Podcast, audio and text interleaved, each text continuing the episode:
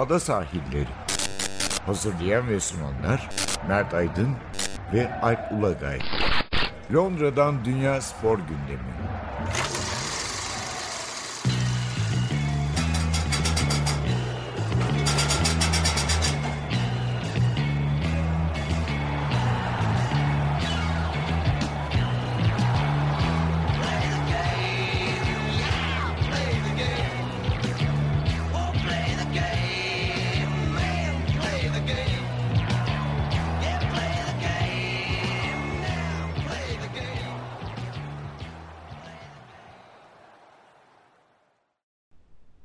Halı sahillerinden merhabalar. Ben Erkul Agay.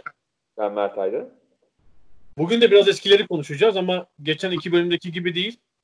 Orada bize sporu sevdirenleri konuşmuştuk biraz. Dünya kupaları, olimpiyatlar, Avrupa kupaları, işte FA Cup, Süt Kupası falan diye gitmiştik. Bu sefer biraz basına uzanacağız. O zaman medya denmezdi tabii. Henüz basın vardı. 1990'a kadar özel televizyon yoktu zaten. Ve- diyeyim. İletişim Fakültesi diye bir şey yoktu. Basın yayın yüksek okulları vardı. Yüksek okulu vardı. Doğru. Okulu da okulun ismi de farklıydı yani. Mesleğin üretildiği okulun ismi de. Ve 1980'lerde tabii daha öncesinde de spor haberi almak istiyorsanız e, gazeteleri okumak zorundaydınız ve o dönemin e, önemli gazeteleri de başta Milliyet olmak üzere Tercüman, Hürriyet, daha sonra 1983'te kurulan Güneş Gazetesi çok büyük spor servisleriyle çalışırdı. Böyle hatta ben bir e, araştırma için bir iki o dönemdeki kişiyle konuştuğumda gördüm ki işte 60-70 kişilik spor servisleri işte takım muhabirlerini, fotoğrafçıları, yazarları geçtim. E, handbolun ayrı muhabirinin olduğu e, işte basketbolu 3 kişinin ilgilendiği bir sürü fotoğrafçının olduğu bir dönem. Çok normal. Televizyon olmayınca reklam yatırımının da e, gazetelere gittiği bir dönem. Ve sporda tabii çok bunu iyi kullanabilecek bir alan. Bu sebeple geniş spor servisleri vardı. Ee, ve haber almak için de gerçekten belki tek yoldu. Senin bir güzel örneğin var, hikayen var bununla ilgili değil mi? Evet. Ee, 86-87 sezonu Türkiye Kupası Fenerbahçe Samsun Spor eşleşmesi. Ee, Kavgalı maç. Evet, gündüz saatlerinde oynanmıştı. Televizyon TRT canlı olarak yayınlıyordu. Ee, maç bitti. Samsun Spor tur atladı. Bir sen televizyonu izleyenlerin gördüğünü söylüyorum. Samsun Spor tur atladı. Ee, hani böyle bir anda herkes hakeme doğru koşturuyor ya da işte görevliler falan gider. O sahneyi gördük. Yayın bitti. Başka yayına geçin. Ne maç o zaman çok öyle maç sonu röportaj falan genelde o maç e, daha sonraki yayınlar için yapılırdı. Ee, akşam e, haberlerde ajans saatinde diyeyim o zamanki e, şeyde. Her şey güllük gülistanlık. Hiçbir yani, şey yok. Golleri verildi. Kupada Samsunspor tur attı oldu ama sabah gazeteyi açtığımızda e, çok önemli bir kavganın çıktığını, yumrukların uçuştuğunu, sahada e, 7-8 oyuncunun birbirine girdiğini, tüm oyuncular değil ama belki 8-10 kişi diyelim birbirine girdiğini iki takımdan öğrendik. E, o dönem biraz böyleydi. Yani e, TRT'de kameraları da orada. Muhtemelen zaten hani Futbol Federasyonu'nun verdiği cezalar o kamera görüntülerine bakılarak verildi. Ama bunlar yayına yansıtılmadı muhtemelen dönemin sorumlu anlay- yayıncılık anlayışı gereği. Ama haber de verilmedi. Yani böyle bir şey oldu diye bir haberimiz olmadı. Ee, ama bir gün sonra gazetelerini açanlar e, bununla karşılaştılar. Tabii ki o dönemin özelliklerinden biri gazetelerin spor sayfalarının arkadan başlaması, arka kapaktan başlaması. Dediğim Milliyet, Tercüman, Güneş, Hürriyet hepsi bu şekilde ve de devam sayfası diye bir şey vardı. Çünkü e, şimdiki gibi hap haber denilen şey yok. Haberler uzun, oturaklı, tam turaklı. O yüzden de kapak sayfalarında, o meşhur e, kapak e, sayfalarında, spor sayfalarının sadece başlıklar ve spotlar yer alır ve içeriye döner. Evet, yani hele e, üç büyüklerin maçıysa zaten derbi maçı değil yani. Diyelim ki Fenerbahçe, Samsun, Eskişehir, Galatasaray, Beşiktaş, Sakarya oynamış o hafta. Mesela beşer kişi yazıyor maçı. Maç Yani eleştirisi. mesela, e, çok önemliydi ve gazetelerin reklamları da televizyonda dönerdi bu açıdan. İşte derbiyi şu kadar e, kişiyle e, takip ediyoruz. Yine çok e, hani bu gazete, televizyon işbirliği aslında reklam sayesinde şöyle bir şey. Bunu sen hatırlarsın, bunu sen de hatırlarsın. Yine bir Galatasaray Fenerbahçe maçı öncesi Galatasaray çok favori. Fenerbahçe'nin kötü dönemlerinden biri 80'li yıllarda. Günaydın gazetesinin reklamında Talay Erker dönemin en şöhretli e, spor müdürlerinden e, çok değerli spor yazarı Talay Erker çıkıp e, ki kendisi Galatasaraylı. Dedi ki e, reklamda yani bunu reklamda söylüyor. Diyor ki bence maçı Fenerbahçe kazanacak. Neden mi? Günaydın'da okuyun. Şimdi Çok iyi reklam. her reklam. Yani herkes favori Galatasaray'da ve Fenerbahçe maçı kazandı. Ee, Talay Erker'in de o anlamda biliyorsunuz daha yıllar sonra Star başladıktan sonra Talay Erker e, şeye de çıktı böyle o zaman iddia diye bir şey yok tabii. Yani, e, Toto ile ilgili böyle bir takım tahmin programı vardı. Hayır şey yapıyorlar. Yani oradan öyle bir e, şey aldı ki ne derler. Hiç kimsenin beklemediği bir şey bilmiş oldu. Ee, Şu muazzamdı. Şu kapak sayfa denen arka kapak. İçeri doğru bir arkası ya da iki arka kapağın içi de olabilir. Böyle zaten duvar gibi fotoğrafsız bir sayfa olur. Yani orada mesela altı köşe yazı bir de maça giden köşe yazarı değil muhabir muhabirlerden biri diyelim çok ayrıntılı maçın şeyini yazar. Pozisyon pozisyon yani, yani o yazıyı okursanız kahraman maçı yaşamış gibi olursunuz. Yani. Hani muhabir dediğimiz de hani mesela Milliyet'te kahraman Babçum yazabilir onu. Ya da o hani gerçekten usta yazarlar tarafından yazılan bir şey. Ee, mesela ben şeyi hatırlıyorum. İşte çocukken çok meraklıyım. Avrupa'dan maç sonuçlarını merak ediyorum. Yok abi yani bir gazetede iki satır İtalya Ligi'nde şu oldu, bir gazetede şu oldu. Biz hürriyet alırdık bu arada eve. Ee, mesela rahmetli dedemden rica ederdim ki ben bu sırada 8 yaşında falanım öyle söyleyeyim. Ee, Salı ya çarşamba günleri Günaydın gazetesinde e, Avrupa 7-8 Avrupa Ligi'nin puan durumu yayınlanır. Altına toplu sonuçlar. Ama ne gol atası var. Ne diyorsun? Ne bir şey var. Rahmetli dedemden hep iş yerinden gelirken ne olur e, o günler günaydın getir diye isterdi. Günaydın bugünün Twitter'ı gibiymiş. evet ama şey yoktu. Yani hani puan durumu var sadece ve de toplu sonuçlar. Hani ne Juventus'un golünü kim attı var ne bir şey var ama o sırada ona bile bir açlık var. Bir de bir şey anlatayım. Hayatımdaki e, tek hırsızlık, hırsızlık demeyeyim de tek sahtekarlık olayı olabilir bu 11 yaşında. 82 Dünya Kupası var. 82 Dünya Kupası ben de daha önce konuştuk ilkokul 5'teyim ve tabii çok büyük heyecanla bekliyorum. Hani Anadolu Liseleri sınavı daha heyecanlı o sırada girmek zorunda olacağım. O mu dersen Dünya Kupası'na şu an o anda takılmış vaziyetteyiz. Ee, ve bir gün önceden Hürriyet'in reklamları dönmeye başladı televizyonda. Yarın işte forma numaraları da bulunan e, ek Dünya Kupası ekini isteyiniz gazetenizle birlikte. Abi uyuyamıyorsun tabii yani böyle bir şey bir ek falan.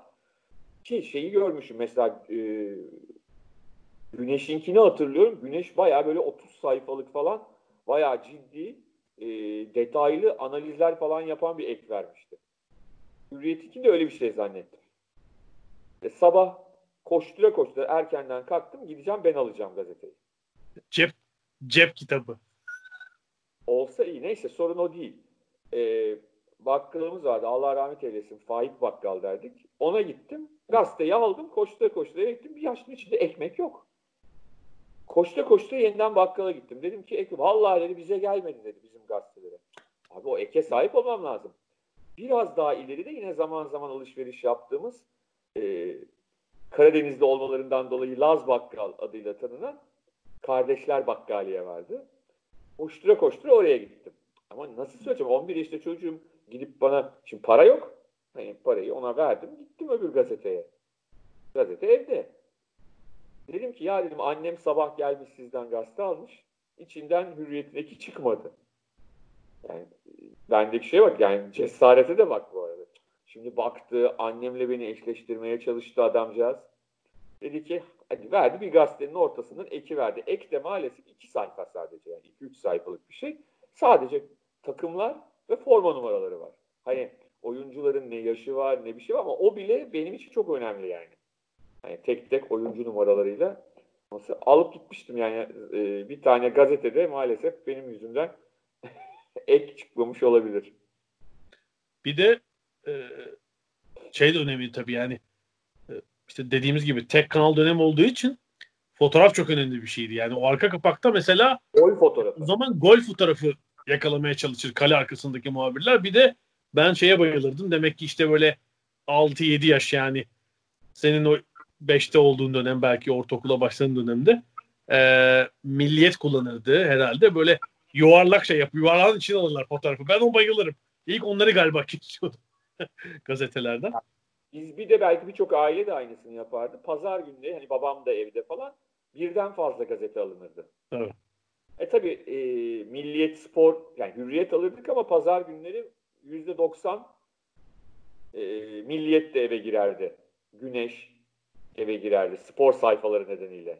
Hani e, maçlar hem cumartesi maçları hem de oynanacak pazar günü oynanacak maçlarla ilgili değerlendirmeleri okumak için. Tabii o zaman o dönemin e, en popüler e, spor yazarlarını e, okuma şansına sahip Kimleri olduk. okuyordun?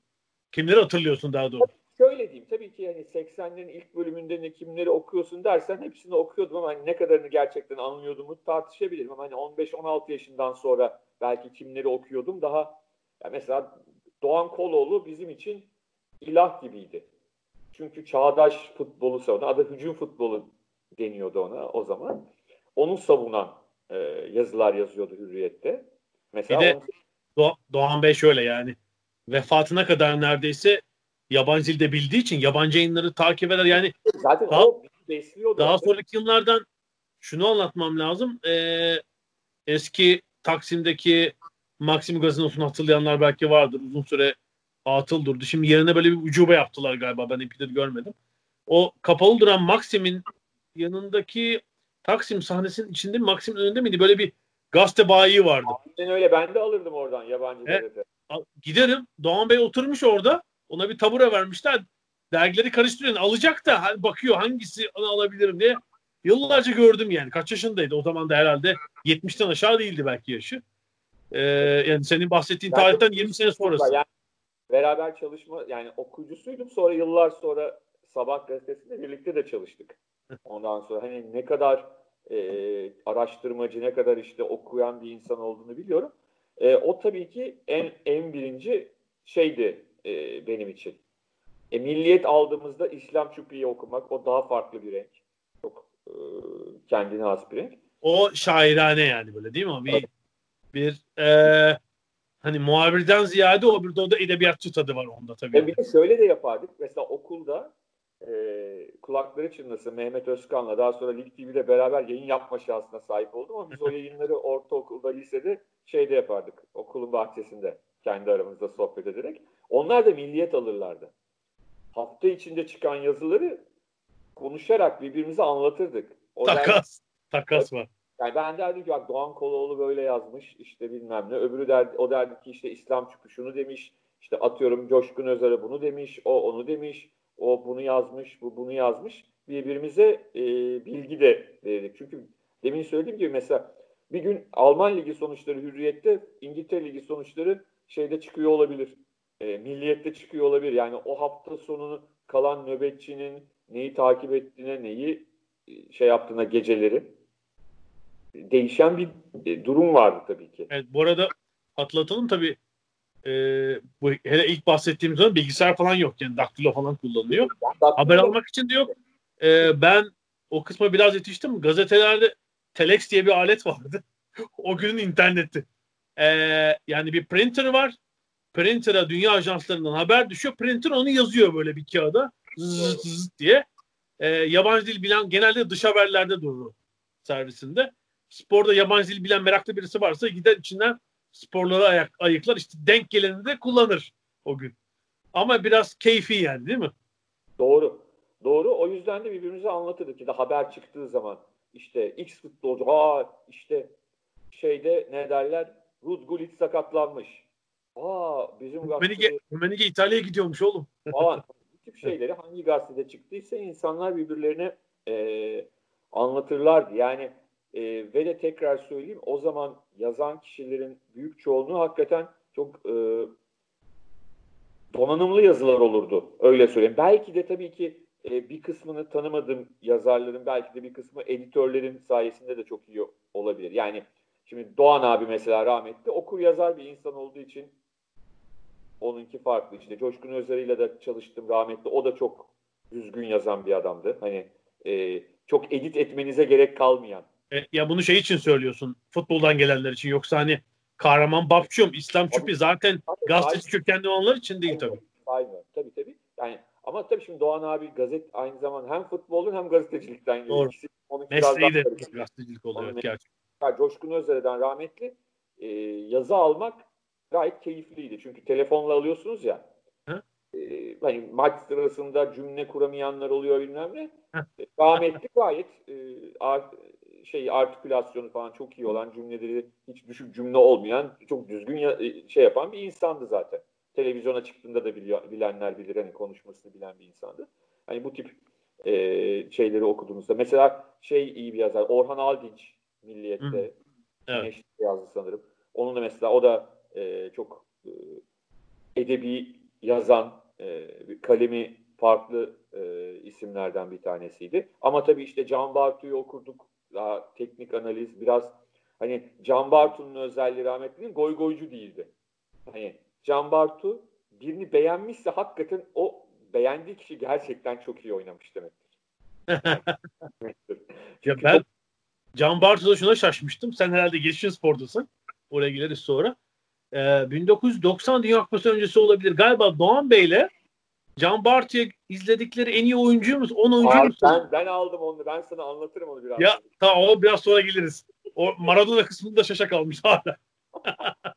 ee, bir e, şeyi söyleyecektim. Hmm, yazarlar dedik. Ha yani bizim gibi bu işe böyle yani sadece meslek olarak değil sevdiği için de spor izleyen böyle hafif manyaklar diyelim. Mesela defter mefter tuttun sen tutmuşsundur kesin. Ya ben çok defter tutmayı sevmez. Neden sevmez? Ya ben onları e, defteri tutsam da evde saklayamayacağımı ve koruyamayacağımı düşündüğüm için benim, benim farklı şeylerim vardı. Ben e, o isimlerle değişik oyunlar üretirdim. Benim yarışmalar. Farklı, yarışmalar, Yarış. oyunlar. İşte bizim okulda yapmış kitap açmaca diye bir şey vardı. Ya da maç skoru belirlerdik ya da oyuncuları kullanarak bir takım oyunlar uygulardık. Ben de o sayede e, öyle bir şey yapardım. Bir tek, tabii sen bir tek futbol da yapmazsın. Olimpiyat falan da yaparsın. Yani işte bir takım şeyler yapardık e, evde. E, ama dediğim gibi gazete gerçekten e, o dönem şimdi olduğundan çok çok daha efektif ve çok daha etkili bir medya aracıydı. Çok net bir şekilde. Herhalde tüm dünyada böyleydi gerçi. Aslında Türkiye'de geçen hafta, geçen hafta konuşmuştuk. Bunu söylemiştim hatırlarsan. Yani işte TRT tek kanallı olduğu için Dünya Atletizm Şampiyonası'nı veriyor. Gazetelerde, manşetlerde Dünya Atletizm Şampiyonası haberleri bulabilirdin. Carl Lewis haberi bilmem ne. İşte artistik patinaj varsa işte bu gece Christopher Dean Jane çıkacak. İşte şöyle bir yarışma olacak diye haber ve yazıları okuma şansın vardı. Çünkü o sırada e, tüm Türkiye tek kanal olduğu için onu takip edecek ve hani şimdi günümüzde rating falan deniyor ya işte gazetelerde büyük takım haberi çıkacak diye o okunuyor. E o zaman şimdi ne yapıyorsun? Aslında minisi onun o.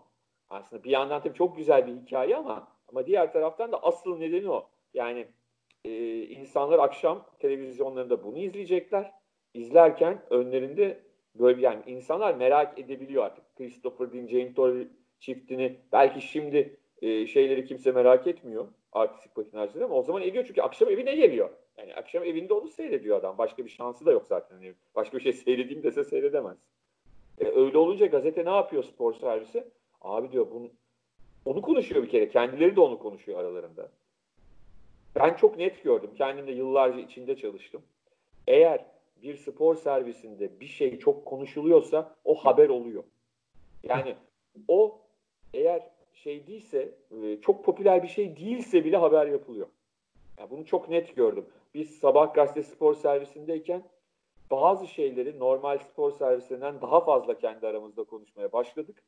Ve sonra çok fazla Fransa turu haberi, Wimbledon haberi daha geniş geniş yayınlamaya başladık. Çünkü kendi aramızda kendimiz bu işe merak Tabii zaten gaz yani spor gazete, gazetecisi için veya diğer gazeteciler için o merak yoksa gazetecilerde zaten onun bir haber haline gelmesi çok zor olur. Bir şeye döneceğim. Bu işte basını izlememiz falan. Ee, ben işte böyle kesme denemeleri falan yapıyordum. Sonra 85-86 sezonunda e, dedim defter tutayım ben. Bir önce bir Galatasaray defteri tuttum. Basit ama şöyle. Maç sonucu var bir de ayırmışım hani ligin ilk yarısı ikinci yarısı diye. Basit yani gol atanlar bile yok. Maç sonucu var. Kupa Lig falan. Galiba bir iki sezon devam ettim. Sonra işte detaylandırmaya başladım. Onu Galatasaray falan diye. Arada Dünya Kupası şeyim vardır çok. 86 Dünya Kupası. Böyle kitapçık yani. Goller, moller, dakikalar falan. Ee, sonra 1987 olması lazım. Demek işte 11 yaşında falanım. Ben dedim eve hani benim şansım şu babam da gazeteci. Ekstra gazete geliyor eve yani. Biz alıyoruz. Herhalde Cumhuriyet Hürriyet alınıyordu zaten Cumhuriyet'te çalıştığı için. Ee, ben de, gazeteden dedim Galatasaray haberlerini keseyim. Öyle bir, bir sezon bir Galatasaray klasörü oldu. Sonra ertesi sezon dedim ki diğerlerini de niye kesmiyorum? Mesela e, meşhur 88-89 sezonu ki muazzam bir sezondur. Evet. Yani Türk futbolunun en heyecanlı, eğlenceli sezonlarından O sezon şeyler var mesela. Ee, bütün maçlar var. O hafta sonu, hafta sonu. Sonra işte daha da genişledi falan çığırından çığırından çıktı yani ama böyle bir şeye yani, girdim. Ufak, bir ev arşivi evet. e, moduna girdim yani. Twitter'da da bugün gördüm sosyal medyada. Dün e, TRT Spor'da Galatasaray Monaco maçı vardı. Hı hı. Rövanş maçının. E, evet. İlker Yasin'in ağlamak istiyorum Galatasaray yarı final dedi. Şimdi maç sonunda çok acayip görüntüler varmış. Şimdi o gün farkında varmamışız. Pozisyon bir olay var.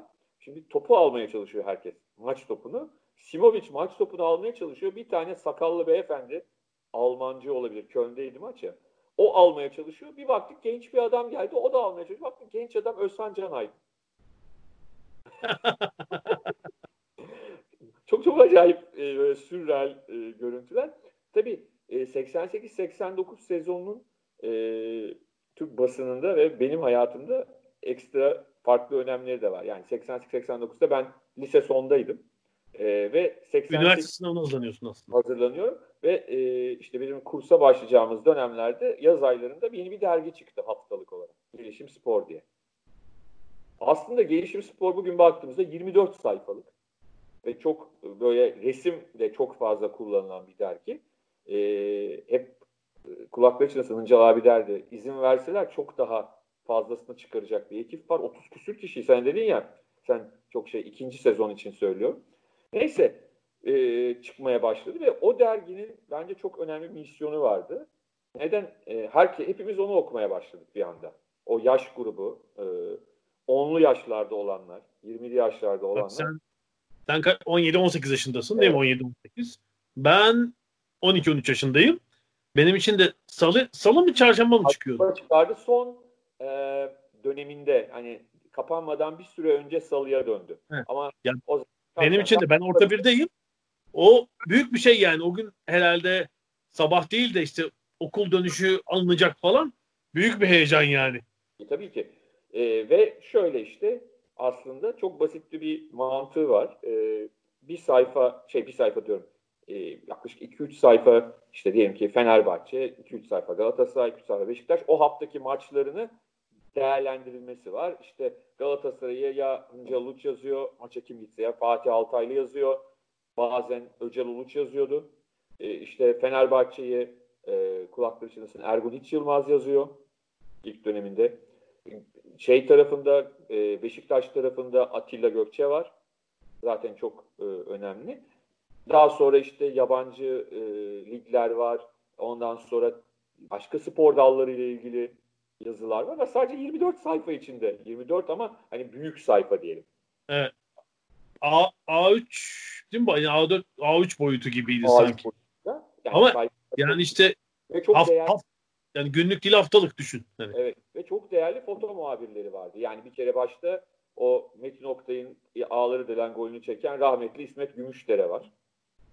Yani tek başına bir efsane. Tanışmak e, ve konuşma şansına sahip olduğum, çalışma şansına sahip olduğum için çok şanslıyım. Ee, işte Ender Erkek, Hasan Onuker. ilk senesinde beraber daha sonra çalışmadık ama Vedat Danacı. Evet. Şu, şu açıdan inanılmaz olmuş. Yani böyle bir sporla ilgili bir yayın çıkarsan ve bir sezon seçsen dergi satsın diye.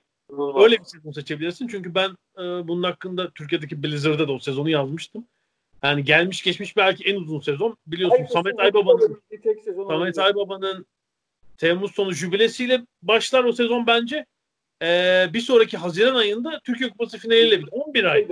Türbündeydim. Jübile maçındaydım ben de. Maça gitmiştim. Ha, işte 11 aylık bir sezon bitmeyen çünkü lig zaten 38 hafta e, Avrupa kupalarıyla uzuyor. Türkiye Kupası çift maç, arada Dünya Kupası milli maçları evet. falan. Böyle Şöyle bitmeyen ama muazzam bir sezon. Ben sana söyleyeyim. Ben 25 Haziran 1989'da e, üniversite sınavının ikincisine girdim. Hı? O gün Fenerbahçe Beşiktaş kupa rövan, finali rövanş maçı vardı. 25 ya. Haziran. Sezonun son maçı. 25 evet, Haziran. Haziran. Çünkü Galatasaray'ın da şeyi nedeniyle hem sezon uzun hem de Avrupa kupaları nedeniyle maçlar ertelenmiş. Ertelendikçe sezon e, daha ileriye atılmış. Ama o sezonun önemi e, gelişim sporda bunun öncüsüydü. Bir kere üç büyüklerin taraftarlarının tamamının mutlu olabildiği tek sezon olabilir. Fenerbahçe 103 gol attı. Şampiyon oldu. Beşiktaş sezon sonuna kadar şampiyonluğu kovaladı. O e, Metin Ali Feyyazlı takımın gelişini bize müjdeli. Yani Ferdinandlı kadro sezon. Bir de ya bir maç hariç değil mi? Altı maçın beşinde Fenerbahçe'yi yendiler o sezon. Evet. Neredeyse. Evet. Ee, Galatasaray Avrupa'da yarı final oynadı. Yani üç büyük taraf takımların birinin taraftarıysanız e, şampiyonluk gelmese bile kupayı Beşiktaş aldı. Hani Beşiktaş açısından öyle bir şey de vardı. Böyle herkesin mutlu olabildiği ender sezonlardan biri ve o dönemde işte bu e, demin Doğan abi anlatırken bahsettiğimiz hücum futbolu gibi şeylerin e, destekleyen bir dergiydi. Zaten Hınca Uluç kafasının e, onun desteklediği, onun e, genel yayın yönetmeni olduğu bir dergi. O zaten Doğan abiyle birlikte hücum futbolu meselesine takılmış insanlardı. iyi anlamda. Şey, ee, e, senin oraya nasıl girdiğine geleceğiz. Bir tek bu yine 80'lerle ilgili şeyi sorayım. Ee, ha, bir de şunu söyleyeyim. Evet. Söyleyeyim mi? Bence o dönemdeki en önemli yaptığı iş o derginin e, futbolcu röportajları evlere giren futbolcu röportajlarıydı. Evlerde genelde futbolcunun evine giderek yapılıyordu. Ee, bir Fenerbahçeli'yi Galatasaraylı'ya, bir Beşiktaşlı'yı Galatasaraylı Fenerli'ye tersi hoş gösterebilecek ve iyi gösterebilecek röportajlar olurdu. Yani Muazzam işler vardı yani. Rıdvan değil açalım bir atıyorum. Ee, evet. Galatasaraylı Savaş Demiral mıydı? Küvette fotoğrafı vardı. evet evet evet. Prekazi'nin duşta meşhur bir fotoğrafı vardı falan. Hani bu şekilde e, bunların da birer insan olduğu, işte sevilebilecek insanlar olduğu. Sahada ne yaptıklarına çok bakmayın. Zaman zaman agresifleşebilirler ama onlar düzgün insan, aileleri olan insanlar diye. Çok bence çok önemli bir misyon üstlenmişti. Evet. Ee, bir ara verip sonra e, senin Gelişim Spor'a nasıl dahil olduğunu dinleyeceğiz ama bir de şeyi merak et, etmek ediyorum. Sen 1982'de Nişantaşı Anadolu Lisesi'ne girdin. Değil mi? 82. Evet. Evet İngilizce öğrenmeye başladın. Benim Fransızca öğrenmeye başladım 87. Ee, ve Türkiye'de tabii işte televizyonu bir kenara bıraktık. Türkiye'ye ulaşan yabancı yayın sayısı da sınırlı. Yani bir takım kitap evleri vardı, satarlardı ama. Abi ama şunu da söyleyelim. Biz de çocukluk ve harçlıkla yani şöyle bir şansımız da yoktu yani. Belki sen hani baban sayesinde bir takım yurt dışından işte ya da gazeteye gidip okuma şansına sahip olmuş olabilirsin ama e, şöyle diyeyim 86 yılıydı zannediyorum ki gazete, televizyonda şöyle bir e, reklam çıktı. İşte Gölge Adam gazetesi alanı ya müzik dergisi ya futbol dergisi. Abi herkes gitti. futbol diyoruz. İşte shoot ve gol. Yani aslında daha çok teenagerlar için ama biz de zaten o zaman öyleydik. Hani posterini asayım falan hani içinde çok böyle haber haber olan değil ama maç kadroları olan yani o haftalar ama tabii taze dergiler değil verdikleri. Aylar öncesine ait dergiler ama yani bizim için çok inanılmaz. Yani onu alıyorduk. Sonra herkes aldığında farklı e, sayılar çıktığı anlaşılıyordu. Değiş tokuşlar, oradan işte e, bilgiler. E, şey olmuştu. Yani e, acayip bizim için inanılmaz bir e, olay olmuştu. E, yani o kadar e, bilgiye ulaşabilmek zor ve kaynak kısıtlı ki değil mi? Yani bir işte gölge adamın verdiği, hediye ettiği dergi müthiş bir nimet. E, ben de şeyi söyleyeceğim. 1988 olması lazım. Yani işte bir senelik bir e, Fransızca eğitimi almışım. Ee, ve e, herhalde işte 88'in Mayıs'ı falan olması lazım. Babam Lekip gazetesi getirdi eve. Herhalde Nişantaşı'ndaki o kitabevi, Deniz Kitabevi miydi? Oradan almış muhtemelen. Şimdi yok artık. Yani o Teşvikiye Caddesi'ndeydi galiba o zaman. Yanlış hatırlamıyorsam.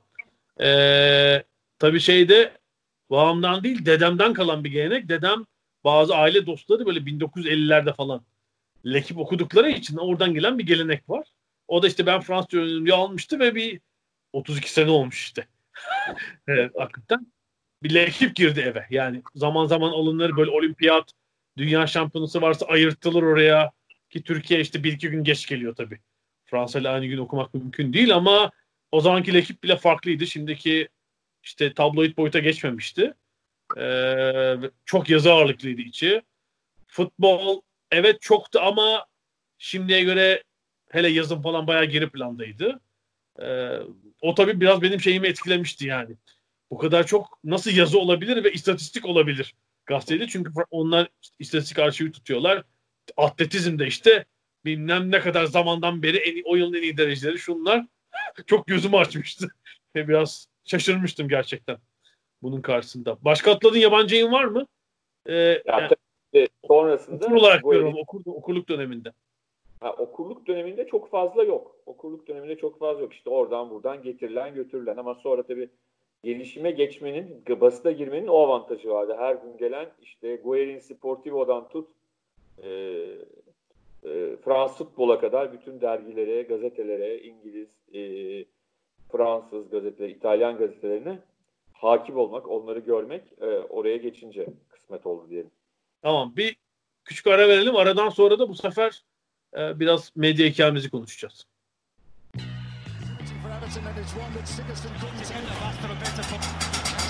Ada sahilleri Londra'dan Dünya Spor Gündemi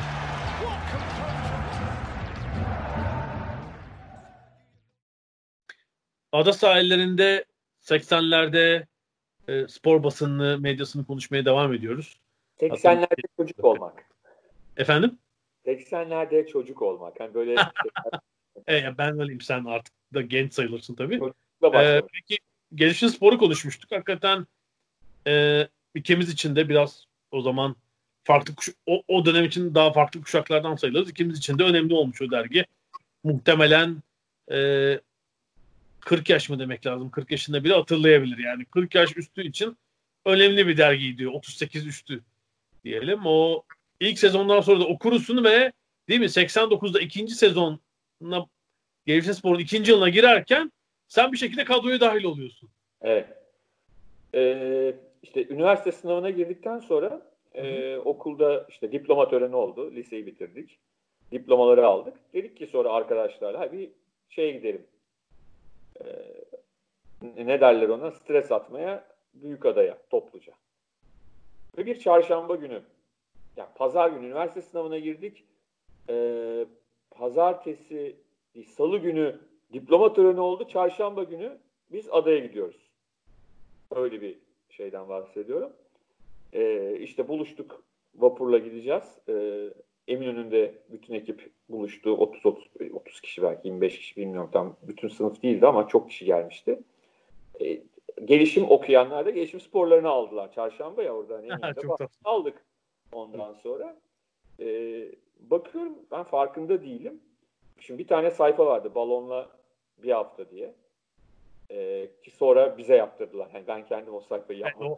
Küçük haberlerin olduğu başlardaki Yok, sayfa. haberleri evet evet. Sonra girince yapanlardan biri oldu ama o köşesinde bir yerde bir ilan var. Diyor ki e, işte üniversite öğrencileri, genç üniversite öğrencileri, yabancı dil biliyorsanız, işte e, gelişim yayınlarında çalışmak istiyorsanız spora gelin, yani spora çağırıyoruz ama hani oradan ekonomik panorama nokta gibi dergilere de atlama imkanınız var. Çünkü gelişim yayınları çok büyük ve çok o zamanın en önemli e, medya organizasyonlarından bir tanesiydi. Çok değerli dergilerin olduğu, kadınca, erkekçe, işte gelişim spor, ekonomik panorama, nokta, nokta o dönem her kapağı yani Türkiye'de günlerce konuşulan bir haber dergisiydi. Hıbır da mı oradaydı? Hıbır da oradaydı. Yani e, haber dergisi var, kadın dergisi, erkek Farklı dergisi, mizah var, spor var. dergiler vardı. Moda dergileri falan da vardı. Ama tabii ki işte dediğim gibi erkekçe, kadınca nokta, ekonomik panorama, gelişim spor, hıbır. Bunlar hani amiral gemisinin içindeki dergilerdi. E, Asil Nadir'di sahibi ama asıl e, daha önceden ona satan ve aslında orayı yöneten adam rahmetli Ercan Arıklı'ydı. Yani e, Türkiye'de dergicilik deyince herhalde aklımıza gelen e, ilk isimlerden bir tanesidir. E, böyle bir şey vardı ama ben bunu tek başıma okusaydım muhtemelen gazeteci olmayacaktım. Yani ben benim zaten öyle bir hayalim de yoktu yani hani ben böyle bir gazeteci olacağım, spor gazetecisi olacağım gibi bir e, hedefi hiç olmadı lise hayatım boyunca. Yani tam olarak ne olacağıma dair bir hayalim de olmadı aslında ama birçok aklımdaki alternatif vardı ama alternatiflerden bir tanesi o değildi. Öyle söyleyeyim. e, çok da takılmadım ama yine kulaklarını çınlatayım. Mehmet Özkan dedi ki ya dedi Mert dedi gidip başvursak mı buna dedi. Hadi başvuralım dedim. Tamam mı? Neyse geldik gittik işte belli bir tarih vermişler. Tam gideceğimiz gün o zaman cep telefonu falan da yok işte birbirimizi normal evden arıyoruz ev telefonundan. O yüzden de dakika başı insanlarla konuşmanız da mümkün değil. Gitmeden önceki gün aradım. Mehmet dedi ki işte kolunda bir sıkıntı olmuş bir operasyon geçirmesi gerekiyormuş. Dedi ki sen git dedi ben gelmeyeceğim dedi. İyi dedim. O 12 yıl sonra işe girdi. Yani 12 yıl sonra spor dünyasına girdi. Bu Adama olay. yoluna taş koymuşsun taş falan. Ben taş koymadım o kendi koydu. Şaka ediyorum. Gittim işte Levent'te. E, şimdiki e, şimdi bilenler için söyleyeyim. E, şeyin neydi e, AVM'nin adı? E, Kanyon'un Levent'te şu andaki Kanyon'un arka sokağında. O zaman Eczacıbaşı fabrikasıydı orası. Evet. O sokakta yer alan bir binası var. E, Yani şu ilginç tabii. Ee, Nisan sayısında Sokrates'te Yiğit Eroğlu Gelişim Spor'un hikayesini anlatmış. Ercan Arıklı'nın dergiyi, dergileri daha doğrusu niye Cağaloğlu'nda kurmadığının şey de var, öyküsü de var orada. Gittim. Şimdi tabii bir de ilanda diyor ki Fatih Yazı İşleri Müdürü Fatih Altaylı ile görüşeceksin. Diyor. Değil mi? Bu arada Fatih Altaylı o sırada 20'li yaşlarında. Girdim kapıdan gelişim yayınlarına dediler buyurun nereye gidiyorsunuz? Hani e, kapıda dedim böyle gelişim spora gidiyorum. Tamam birinci kat dediler sağdaki kapı dediler. Çıktım birinci kata baktım sağda gelişim spor yazıyor zaten kapıda. Şimdi girdim önce sağıma baktım. Sağımda Hıncal Uç'un odası var. Kapısı açık. Hıncal abi de düşünüyor. Ya şöyle onun klasik pozu vardır ya şöyle durmuş. Şimdi hani onun Fatih Altaylı olmadığını biliyorum. Doğal olarak sola dönmem gerekiyor ama ben e, Fatih Bey'le görüşecektim diye ona sordum. O hiç konuşmadan şöyle parmağıyla öbür tarafa. Sanki zaten orası olabilir mi yani? Tabii ki sol olacak. Başka bir şansımız yok yani. Bir girdim.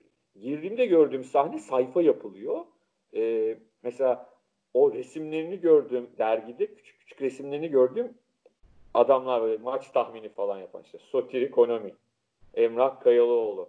Bir anda etten kemikten olarak orada ayakta gördüm onları. Yani Çok acayip. Sonra arkadaşım oldular ama yani hani o sırada benim için böyle sanki böyle bir farklı bir dünyaya giriyormuşum gibi. Geldim galiba Sotiri'ye sordum. Ee, Fatih Bey'le görüşecektim. Döndü Fa- e, Fatih abi dedi. Fatih Altaylı döndü. Onu da resimden tanıyorum. Sakallı makallı. Geldi dedi başvuru için evet dedi, gel oturalım dedi. İşte Hıncal abinin bir odası var. Bir de odanın dışında halkla beraber olduğu, hani bizle beraber olduğu, halkın içinde bulunduğu bir masası daha var. O masaya oturdu. Ben de karşısına geçtim. Konuşmaya başladık işte. Adın ne, ne yapıyorsun? Dedi hangi okula gidiyorsun? Dedim vallahi üniversite sınavına girdim. Nereyi kazanacaksın dedi. Vallahi dedim hani, hani sorulara baktım. Boğaziçi iktisat olacağını tahmin ediyorum dedim. Hani çok böyle puanlar inanılmaz yükselmediyse e, bir sene içinde büyük ihtimalle öyle oldu dedi. İşte hangi takımı tutuyorsun? Hangi gazete yazarları okuyorsun? Falan diye bir takım e, şeyler sordu ama böyle çok belirleyici bir şey de sormadı açıkçası. Böyle ne ben ben şey bekliyorum. Tabii bir saçma şey olmaz. Bilgi testi falan test falan yapılacak. Ha, söyle bakalım Los Angeles'ta kim kazanmıştı 200'ü falan. Yani böyle şeyler bekliyorum. Şey. Çıktım. Sonra aradan söylediğim, şöyle diyeyim. Ha bu arada e, yine kulakları çınlasın. Rıdvan Akar e, o dönemde ekonomik panoramada çalışıyor. Ve Rıdvan abi kulakları çınlasın. E, benim halamların aile dostu onun ailesi. Ben de o yüzden o da beni hani bebekliğimden beri tanır. Hı hı. Ekonomik panoramada çalışıyor. Annem onun annesine e, söylemiş işte Mert de oraya gitti falan. E,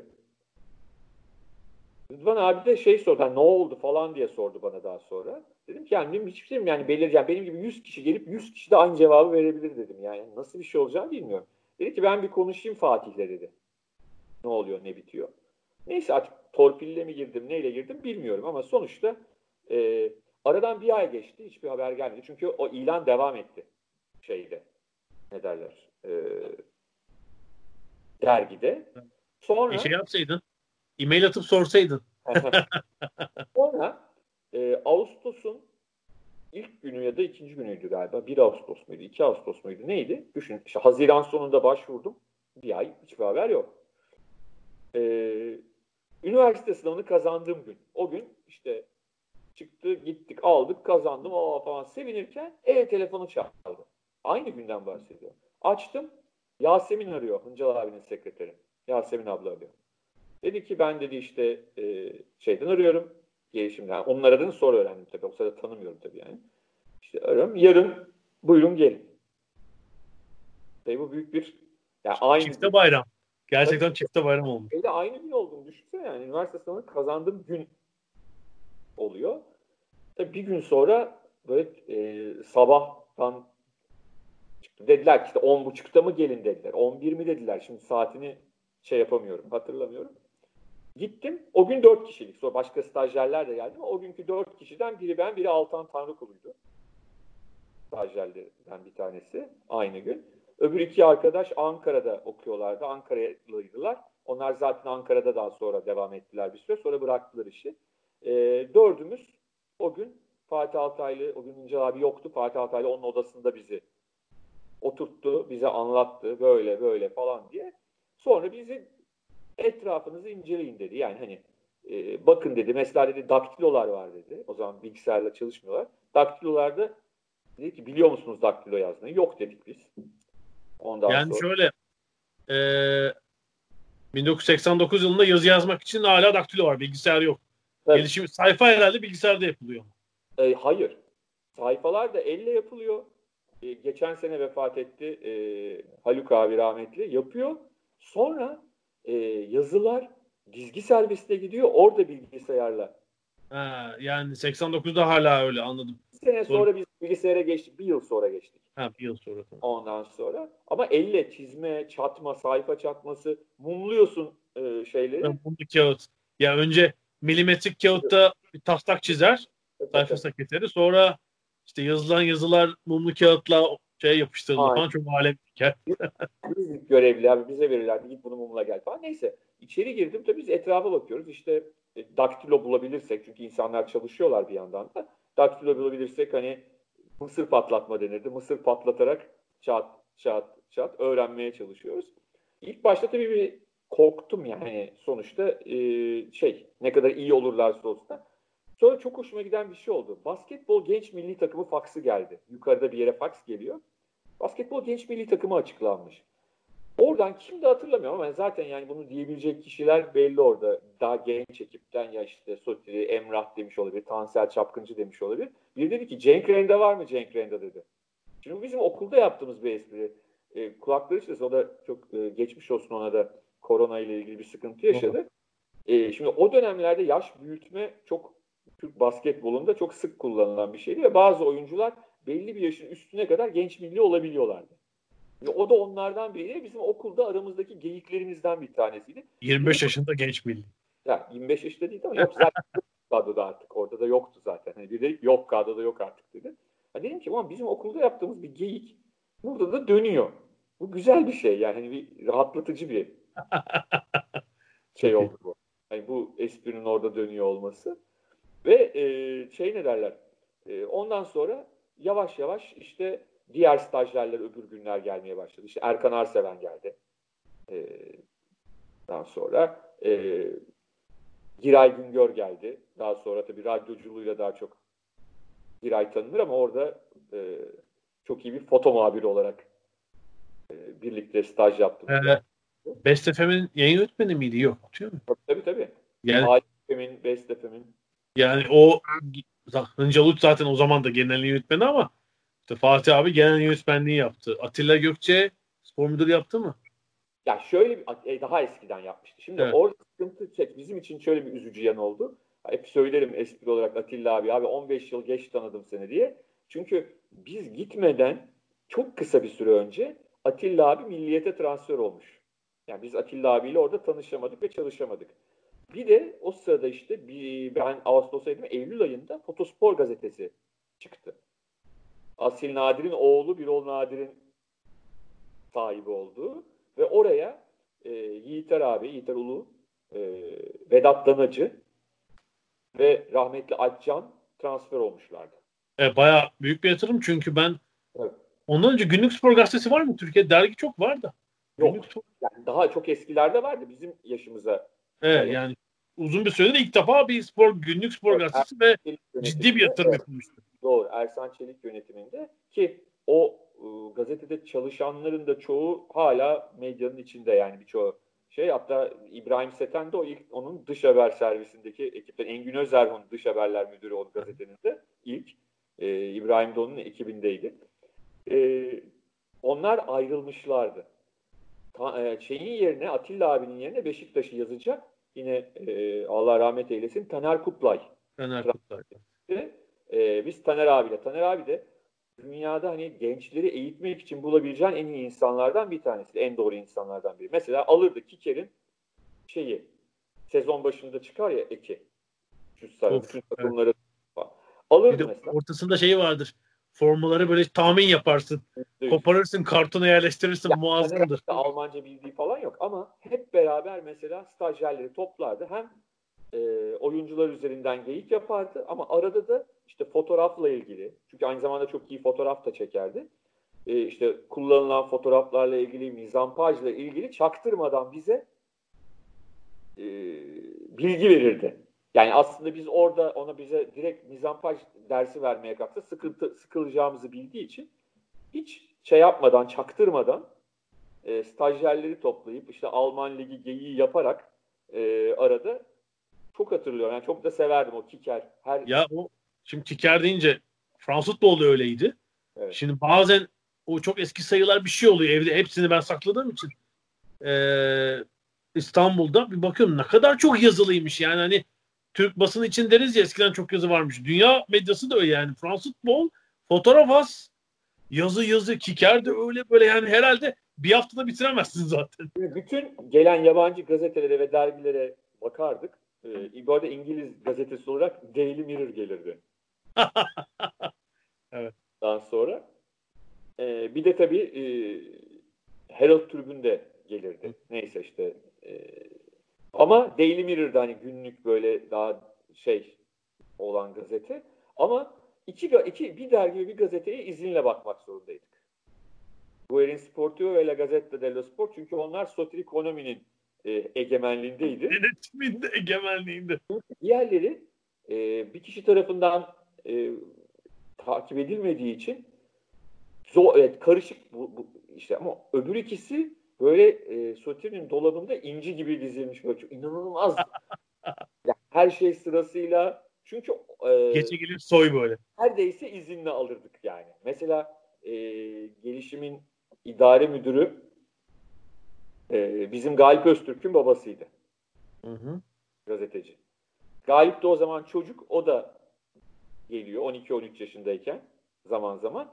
Sonradan Galip anlatırdı. Hani neredeyse velimden imzayla Sotir abiden Guerin alırdık derdi. ben okutmam. Ona göre okutmam.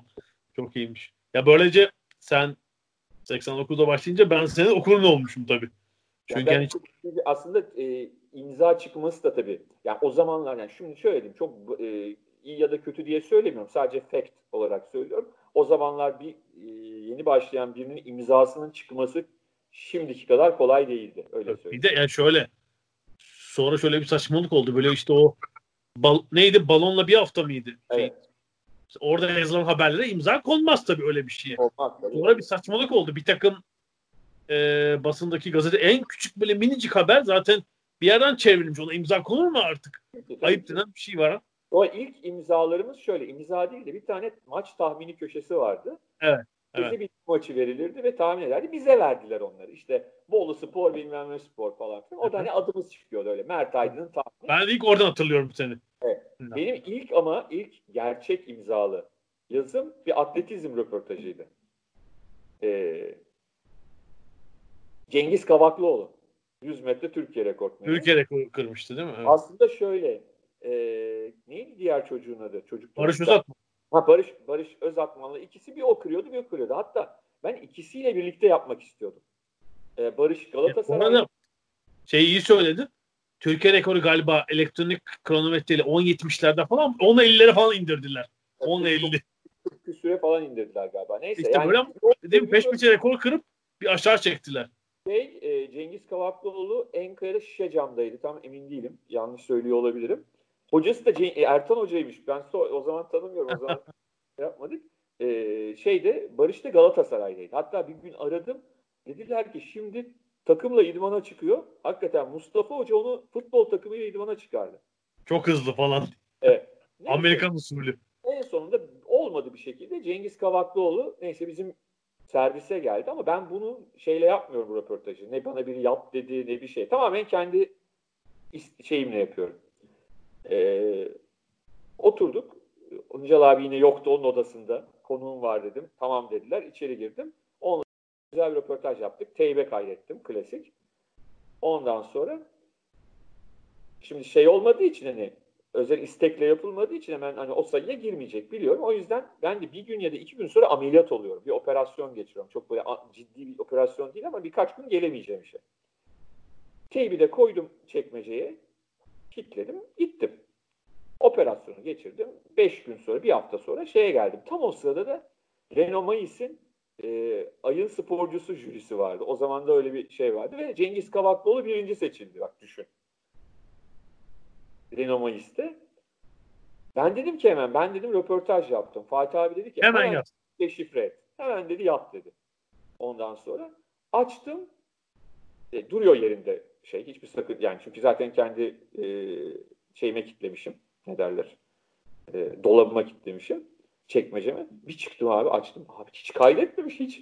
Hiç. Ama abi işte, Tutalım. Biraz daha genç kuşaklar için böyle elektronik kayıt cihazı falan yok. Telefon falan. Ee, normal kasetli ya da küçük kasetli kayıt cihazları oldu. Ondan sonra benim yıllar sonra daha sonraki e, şeyim şu oldu hep. E, çeksem bile yazarım hep. Yani yazarak yaparım röportajı. Hani not, Not alırım. E, onu da çekerim ama not alırım. Abi Allah'tan tabii daha 18-19 yaşında olduğum için kafa boş. Yani bir bir kalmış bütün röportaj aklımda. Yani oturdum soru en dipteki sorulara kadar hepsini e, ha, sorular vardı. Pardon. Soruları yazdığım kağıdı buldum. Yani ona hazırladığım soruları.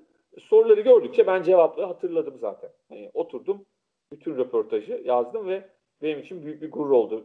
İşte üç gün sonra bir çıktı dergi imzamla e, şey Süper. ne derler e, şey röportajı. Bir de bu imza deyince oradan yine komik bir şey anlatacağım.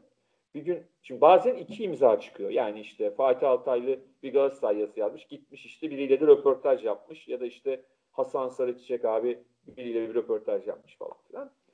Maç yazısı da yazınca bazen çift oluyor. Önce abi dedi ki bir gün toplantıda arkadaşlar dedi bu çok dedi iğreti duruyor dedi. Bu ben de olsam kim olursa olsun dedi. İkinci yazıya dedi e, baş harfler konulacak dedi. Yani Hıncal Uluç bir yazı yazdıysa Hıncal Uluç ikinci yazısı HU altında olacak. Dedi. Yani özellikle şeyde böyledir. Fransız yani lekip kültüründe mesela böyle böyle aynı adamın ismini çünkü mesela böyle büyük bir şampiyonaya gidildiğinde tabii o gün mesela dört haber yapıyor. Hani birinde vardır, diğerlerinde baş harfler. Evet. Ama dedi eğer o, oradaki espri de şuydu. e, Eğer dedi birisinin öyle çift imza çıkarsa herkes de peşinden koşup bakacak dedi. Çünkü daktiloya yazdığında ne yazdıysan hani devamında da öyle görünsün diye. E, çift imzası çıkan dedi küçük ekler alınırdı. Küçük pizzalar alınırdı. Ismarlayacak yani Levent'ten getirecek. Bir gün e, tabii çok muzur adam vardı ya işte Fatih abi, Turan Yücel. Bunlar e, şeyin en böyle aklı zaman zaman şeytanlığa da çalışan Galatasaray Lisesi ekolü şeyleri derler. zamanları. Dediler ki Hasan abi en çok da nazları Hasan abiye geçiyor. Hasan Sarıçiçek'e. Dediler Hasan abiye bir şey çekelim. İki yazısı var zaten ama Hasan abi akıllı bir adam yani. Birine Hasan Sarıçek yazmış, öbürüne HS yazmış. Daktiloda görünüyor yani. Anladın mı? Hani dese ki imzanı yani şeye koyduk, dergiye konuldu ama ben onun orijinalini öyle yazmamıştım dese kanıtlayabilir. Abi dediler ki bana ben zavallı günah şey o, o sırada yanlarındayım. Ya Mert git o işte dizgiye veriliyor o yazılar. Oradan Hasan abinin yazısını bul getir. Bulduk getirdik abi Hasan Sarıçiçek HS yazıyor ya üstteki Hasan Sarıçiçek daktiloyla yazıldı. Yani ikisini de e, şey olarak e, baş harfsiz ve tam yazdığı gibi bir şey yapıldı ve Hasan abi bu yüzden ekler ve pizza ısmarlamak zorunda kaldı. Tüm itirazlarına rağmen. Komple kurulmuş. Çok iyiymiş. Evet ben yani işte senin e, daha işin dışındayken iyi bir okur var. Okurun olmuşum. Yani hiç e, ilk sezonunda böyle birkaç sayısını kaçırmıştım gelişimi. Sonra tamamladım tabii. İlk sayıları ben de kaçırmıştım. Çünkü şey ne derler daha hani tam o ne olduğunu anlayamadın. O kadar iyi bir dergi mi değil mi yazın bir insanın kafası karışabiliyor. Sonra ama şey oldu. Tabii eksiklerimi aldım. Sonra ikinci hiç kaçır yani bitene kadar 1990'ın sonuna kadar hiç e, ıskalamadım. Yani yaz kış aldım. Hatta yıllar sonra e, yani bir tam takım evde var İstanbul'da. E, Beyoğlu'ndaki bir sahafta zaman zaman gittim. Bir tam takım Gelişme Spor var. yani şey e, yer olsa onu da alacağım. Onu ben şey aldım. Ozan Şişli'ye. Dedim bir böyle buna meraklı bir tanıdığımı ben bunu aldırmalıyım. Bu kaçmamalı. Ozan aldı gidip gerçekten. Benimkiler yok. Çünkü benimkilerin hepsi orada çalışırken de kardeşim tarafından resimleri kesilip duvara yapıştırıldı bir kere. Eyvah. Cinayet sebebi. orada şöyle sahaflarda bayağı bir sayısını buldum. Hmm. Ee, bu dediğim 2004-2005 falandı. Onları da abi büyük bir hata yapıp gazeteye getirdim. Çünkü hani dedim oradan konu buluruz bilmem ne. Tabii Eyvah. orada kaldılar onlar. Eyvah. O keşke şeyi sana söyle ben hani bilemezdim tabii. Ee, o zaman değil sana söyleseydim. Tam set çünkü işte 119 sayı mı ne 121 mi? Tabii kap, e, kapanışta şöyle oldu. E, Asil Nadir'in İngiltere'de tutuklandığı haberi geldi. E, biz zaten şey olduk bir anda. Yani bunun sonu iyi bir şey değil. E, hatta e, erkekçe kapatıldı önce. Sonra bir gün sonra da benim o sırada işte üniversitedeyiz. Aralık 1990 Aralık bu. 90 Aralık'tan bahsediyoruz. E, sınavlarım var. Sınava gittim sabah döndüm dergiye geldim. Kapıyı açtım. E, derginin kapısını. Karşımda Fatih abi Mert kovuldun dedi. Sonra gülerek yani kapandık dedi. Hepimiz kovulduk dedi. Ondan sonra. E, ve öyle bir anda bitiverdi. Sonda Fenerbahçe Galatasaray maçı. Galatasaray'ın 2-1 kazandığı e, Tanju'nun golleriyle Fener'de Yakovsevic atmıştı. O maçın e, kapağı en son Gelişim Spor kapağıdır. Hani bir son sayı yapamadık ekstra hani böyle bir veda sayısı. Evet çok ani oldu. Çok üzüldüğümü hatırlıyorum yani. Bu kadar hani spora meraklı bir okur olarak Ama severek nedeni, e, Asil Nadir'in yaşadığı o süreçte doğal olarak e, bir anda e, Evet çünkü dergi çok kötü sattı ya da işleri çok kötü olduğu için bütün medya grubu sarsıldığı için tabii. Tabii tabii. Zaten ondan sonra biliyorsun hani nokta da ne eskisi gibi bir nokta olabildi ne bir şey. Yani daha sonra farklı zaten satıldı. Başka şeyler oldu. Interpress oldu orası falan filan başka başka e, şeyler oldu. Ama yani orada e, işte ne bileyim diyorlar ki milli maç tahmini alacaksın. Kim olsa Çetin Altan'ı arıyorsun abi. Milli maç tahmini almaya.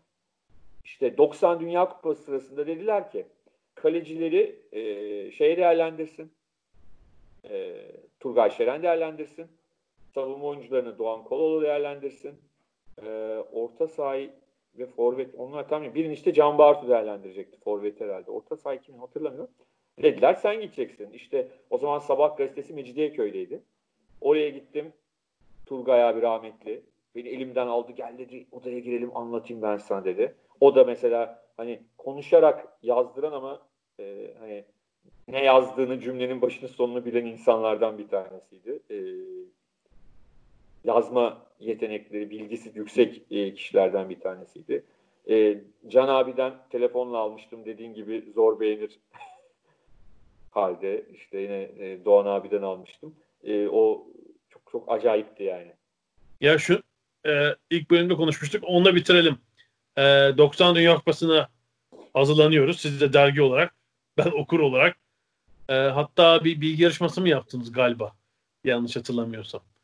Öyle bir şey yaptınız. Bu arada kupa başlamadan hazırladığınız sayılardan biri olsa gerek. Galiba. Doğan Koloğlu bir sayfada, Can Bartu bir sayfada izledikleri en iyi 10 oyuncuyu yazmışlar. Tam biraz unutmuş olabilirim. Yani şeyde sanki Doğan Bey'de Pele Maradona 1-2 gibi hatırlıyorum ama Can Bartu'da bir sürü İtalya'da karşılıklı oynadığı oyuncu var. Maradona 10. yani Suarez'ler, Pakettiler falan var. Maradona 10. dehşetle kalmıştım. Hatırlıyor musun hikayesini? Hiç hatırlamıyorum, hiç hatırlamıyorum. Ee, ama ben de o Dünya Kupası'nın ek, ek vermiştik. Bütün takımların kadroları yanında özellikleri işte çok iyi havaya topuna çıkar falan. Tabii şimdi İtalya, İspanya, Almanya falan gibi ülkelerde bunda bir sorun yok. Zaten şey ne derler? Yani zaten tanıdığımız oyuncular e, yanına yazısını yazmakta bir sıkıntı yok. Abi tabii bize e, Sotiri, Emrah falan akıllı insanlar kendileri onları yaparken bizim ekibe de şeyleri verdiler. Böyle Costa Rica, Costa Rica hani ne olduğu belli olmayan adamlardan oluşan. İşte Guerin de öyle bir ek çıkmış. Guerin'den ben soruyordum Sotri'ye. Bu adam ne yapıyor sen biraz işte. Zaten biraz biraz bazı şeyleri kapmaya başlıyorsun. Abi bir tane adam var. Adı bak hiç unutmuyorum aradan yıllar. 30 sene gitmiş. Miguel Davis. Costa Rica takımında oynayan oyuncu. Abi hiçbir bilgi yok adamla ilgili. Hiç oynamamış, bilmem etmiş. Bir tek orta saha oyuncusu onu biliyoruz. Yani Guerin Sportivo'da da bilgi yok adamla ilgili. Yanına şey yazdım hiç unutmuyorum. İşte orta saha oyuncusu çok yeni yeteneklerden e, bu kupaya da oynarsa büyük sürpriz yaratabilir diye. adam ayrı mesele de gerçekten nasıldı, ne değildi? Miguel Davis hep merak etmişimdir. Nasıl bakan olmuş sonra. Costa Rica'da bakan olmuş. hiç, hiç, hiç unutmuyorum. Ee, böyle bir şey uydurmak zorunda kalmıştım yani. Güzelmiş yani çok e, zevkle hani sporu basındaki kaynaklardan da gerçekten zevkle takip ettiğimiz bir dönemdi. Yani gelişim spor benim için okul olarak çok önemliydi o yaşlarda ama diğer gazeteleri de e, gerçekten çok yakından takip ediyorduk. Evet bugün biraz şeyi konuştuk. E, 80-90 arası Haftaya da sen anlatacaksın nasıl başladın. Tamam bir daha şey yaparız. Öyle bir şey yaparız gelecek haftada. 90'ları konuşurken yaparız benimki çünkü. Yani elimin değmesi diyeyim. Çalışmaya başlamam demeyelim çok şey olur. Ee, 90'lar. Bugün 80'leri konuştuk biraz. Ee, spor basını nasıldı? Gelişim spor fenomeni. Mert Aydın'ın bu dünyaya giriş hikayesi. Güzel oldu bence. Ee, gelecek haftaya kadar görüşmek üzere diyorum. Hoşçakalın. Hoşçakalın.